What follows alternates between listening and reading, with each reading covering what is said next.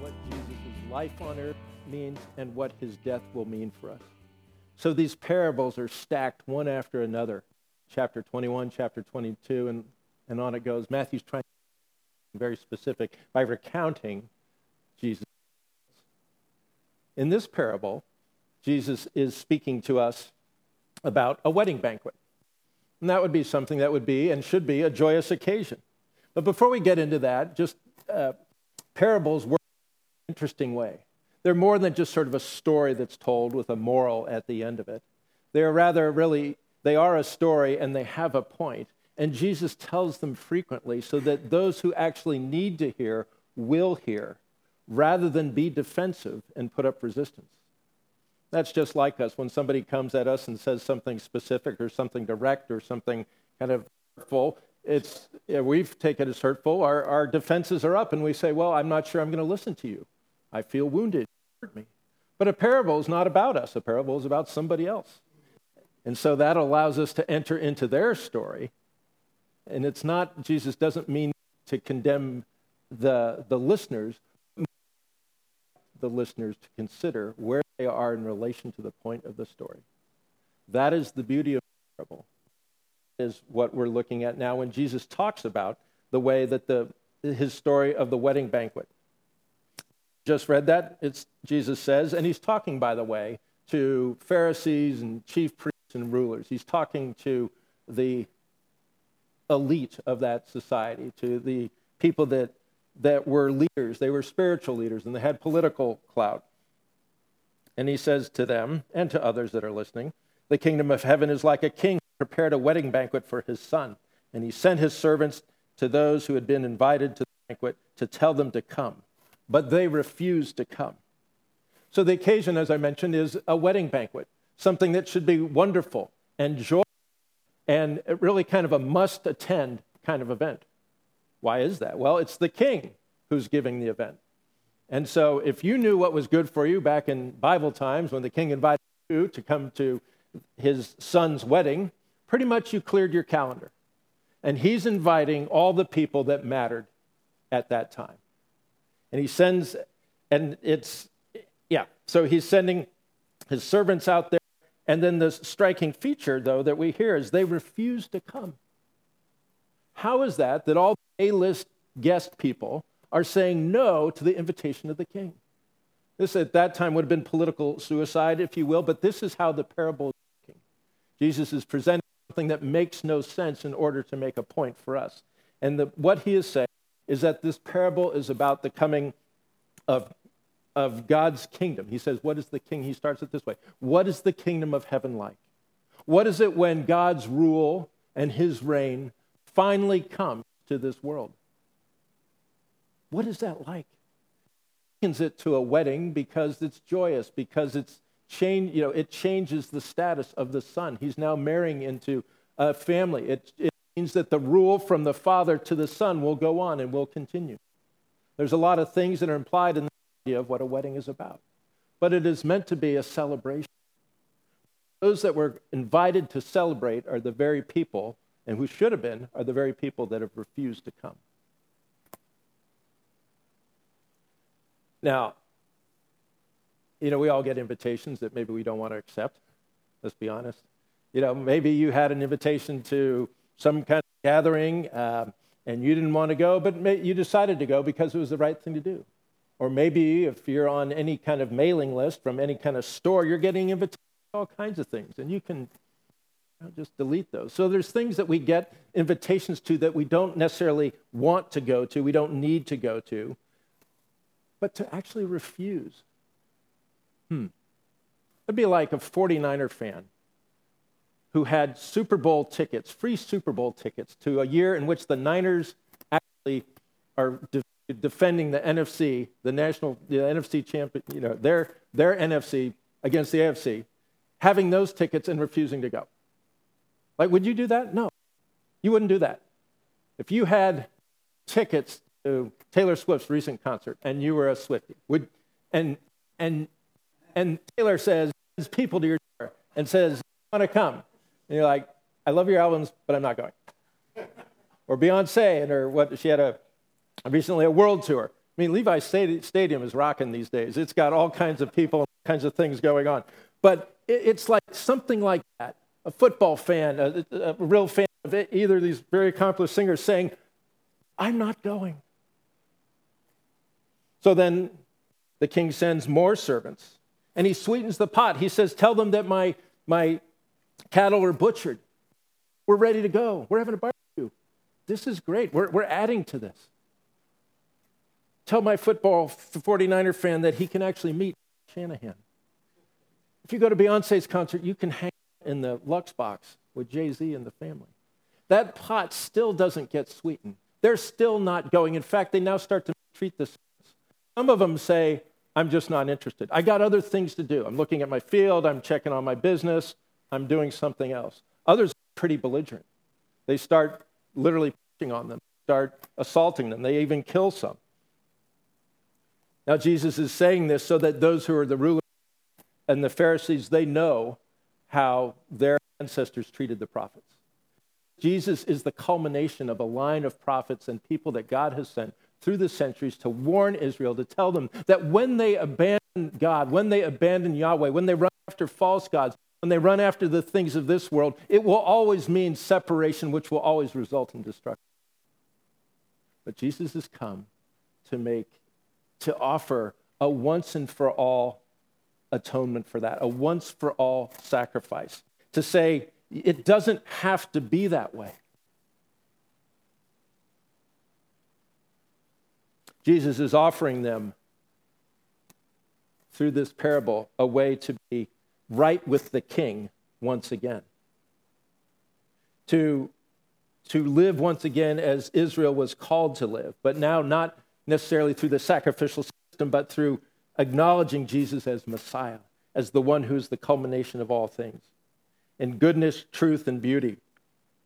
Sometimes it's hard to understand what is the kingdom of heaven? What does that actually mean? can mean a lot of different things. Yes, it is a synonym of step for salvation. Yes, it means it's the rule and reign of God. The early church wrestled with what that meant. They were trying to figure out how do we actually convey what this means to a world that doesn't really have that construct. They, they connected, they latched on to the Greco Roman culture that said all people, there's something in this world that's called goodness. There's something in this world that actually starts with truth, and from that flows goodness, and from, from that flows beauty. Truth they called the Logos, which is what John uses to describe Jesus.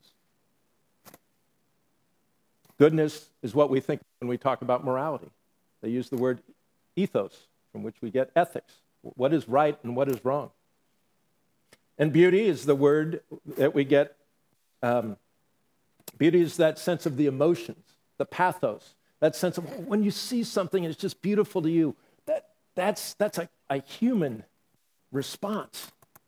And so the church thought, well, how do we convey that? Let's use those categories. And so they said, well, yeah, what is true is Jesus is true. What is good is Jesus and what he's done. What is beautiful is Jesus and what he and who he is. That now, but when we go to the banquet of the king, when we move into that wedding feast that's being talked about, now we get to experience the fullness of that. It's one thing to get an invitation, you're like, yeah, I'm kind of looking forward to this party. This should be good. It's a destination wedding. Uh, it's worth the, you know, it's worth what I'm paying to get there. And then when you get there, you're like, oh, this exceeded my expectation. This is, I don't know if this is too crude. Don't, I hope not. But this is like the ultimate destination wedding. This is the Lord is preparing us for a banquet that we will be with Him in eternity. So that's what the offer is. It makes the refusal of those that are hearing all the more shocking. They're refusing this goodness, this truth, this beauty.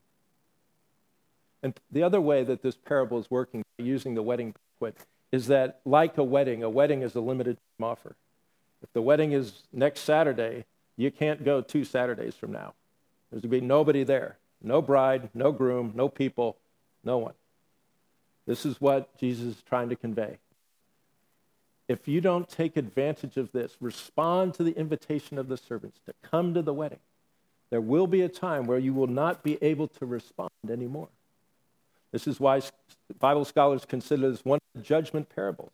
It is, in part, a judgment on the rulers of the Jewish nation at the time who have refused Christ as the Messiah.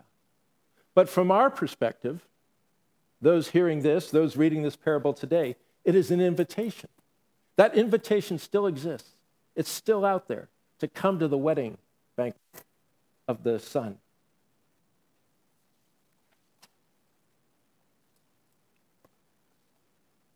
So, how do we respond? Where, where does this find us in the parable? You know, part of the way that we interact with parables is to say, well, where it, does this speak to me personally? Where, where might I be? If you're part of the people that some of us have friends or, or people that are listening to this, uh, eventually this will be on the podcast. You may be in a place where you've had an invitation like this. Maybe servants didn't go out and knock on your door, but they went and they said, you had a friend or a family member or a grandmother or a colleague or a college roommate, and they started talking to you about this Messiah, Jesus. They started talking to you about a life that's called life eternal, that surpasses anything we can imagine in this world in this time. They talk to you about the truth of who Jesus is, the goodness of what he came to be, the, the beauty that he is, the fact that all that we see is in some state of disrepair, decay, destruction, and on its way to death. And that isn't the way that we were ever meant to live. We were meant to live in the presence of the king, in the beauty of his realm, under his rule. Maybe you have somebody who's been acting as that servant, and you've said, I'm too busy. I've got, I'm tending to my sheep, I've got my cattle, I've got my business. It's not too late for this invitation. The wedding has not taken place as far as you're concerned it is still available.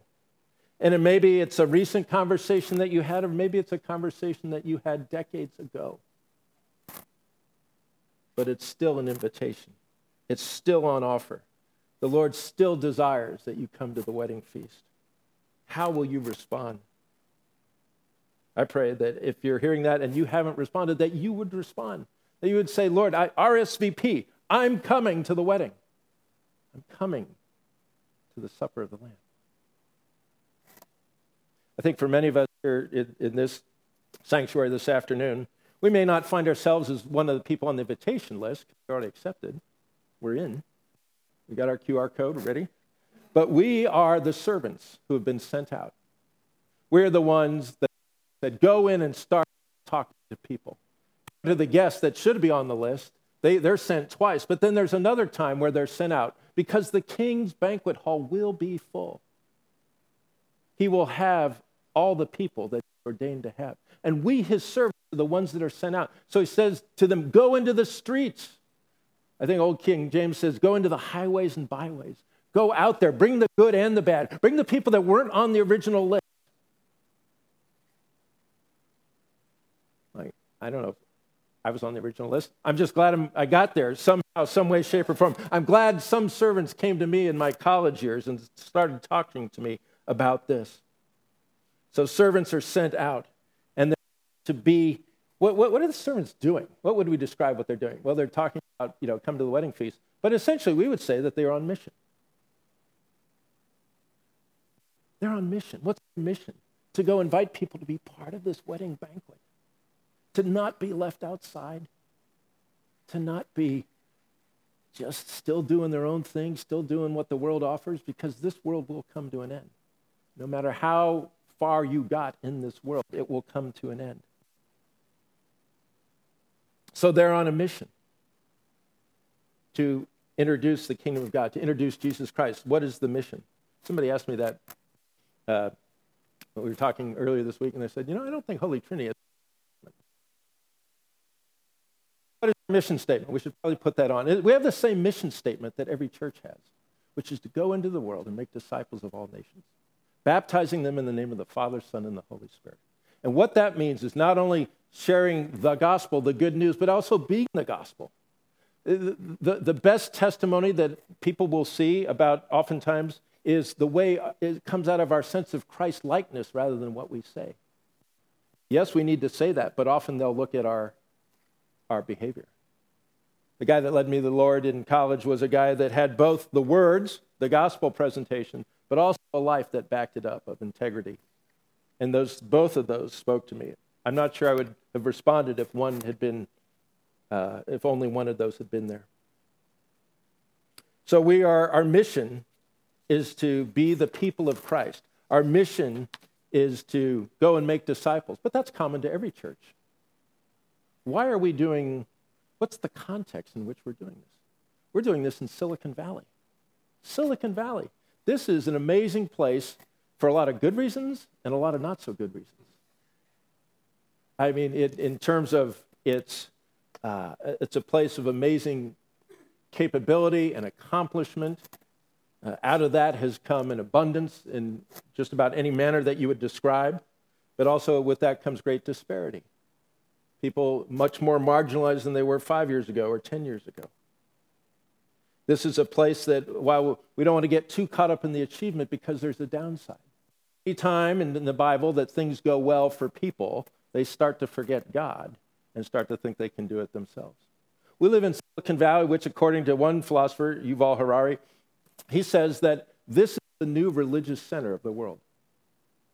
He says that because the older religious centers of what he considered the Middle East, the place of Judeo Christian faith, Judaism first, Christianity, and Islam, that those are no longer relevant compared to what technology does. Technology can bring answers that those religions used to have.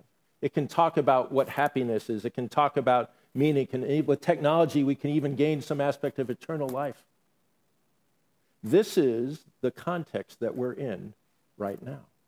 These are people working on such things. But within that, we have to say uh, directly, but also with humility, that that isn't the gospel. That is the creature saying that we don't need a creator, nor were we created. Already you can see the problems with that. But we, as the church who are mission, we who are the servants, called to go into these places, into these places of work, into these places of conversation, and to say, hang on, time out. Where, where did all this stuff that you're changing and all this silicon that you're using, where did that come from? How is that really going to solve what is our greatest issue, which is our separation from God the Father? No technology will deal with that. No technology was ever designed to deal with that. Jesus the Messiah, the one for whom we will, who is the bridegroom of the church. We are the bride, and he is the bridegroom according to some description. He is the one who died for us, that we would live forever in an existence that we cannot imagine, we only get a glimpse of from Revelation. So, we have to be people that say, hang on, that's not the gospel. Go into the streets. The nice thing about being in the valleys, there are people from every tribe and every nation right here, right around us. That's a wonderful opportunity. We want to be about that. So, how do we do that? Briefly, I only want to touch on the Philippians reading, the New Testament reading, which goes with our theme. Remember that the wedding banquet is a joyous occasion. One of the greatest opportunities we have as followers of Jesus is to be people of joy, to be people that where just the love of God and the grace of God and the sense of our security in God is just what we have on display. It's not circumstantially based. If we get good circumstances, that can be kind of a plus, but it's not what carries us through. What carries us through is the Lord. And so to close, Philippians 4 just gives us an encouragement, a final exhortation. This was the New Testament reading that we had. Paul, writing after imprisonment, being in prison, he says, Rejoice in the Lord always. I will say it again rejoice. Let your gentleness be evident to all. The Lord is near. Do not be anxious about anything, but in every situation, by prayer and petition, with thanksgiving, make your requests known to God. And what? And the peace of God that transcends understanding will guard your hearts and your minds in Christ Jesus. If we live out of that place, people will really want to know what is going on. What, are, what do you know that I need to know? What banquet are you attending that I need an invitation to? I pray that we in Silicon Valley would embody that grace of God more and more. As we do, He will add to those, add to this grace the things that we're doing, and we look forward to that. but we are guests at a banquet, and we're servants as well. And we just want to invite more folks to participate in it so that when we are finally together, Revelation 9:19 says this, at the wedding feast of the Lamb, the angel said to me, Write this Blessed are those who have been invited to the wedding supper of the Lamb. These are the true words of God. Amen.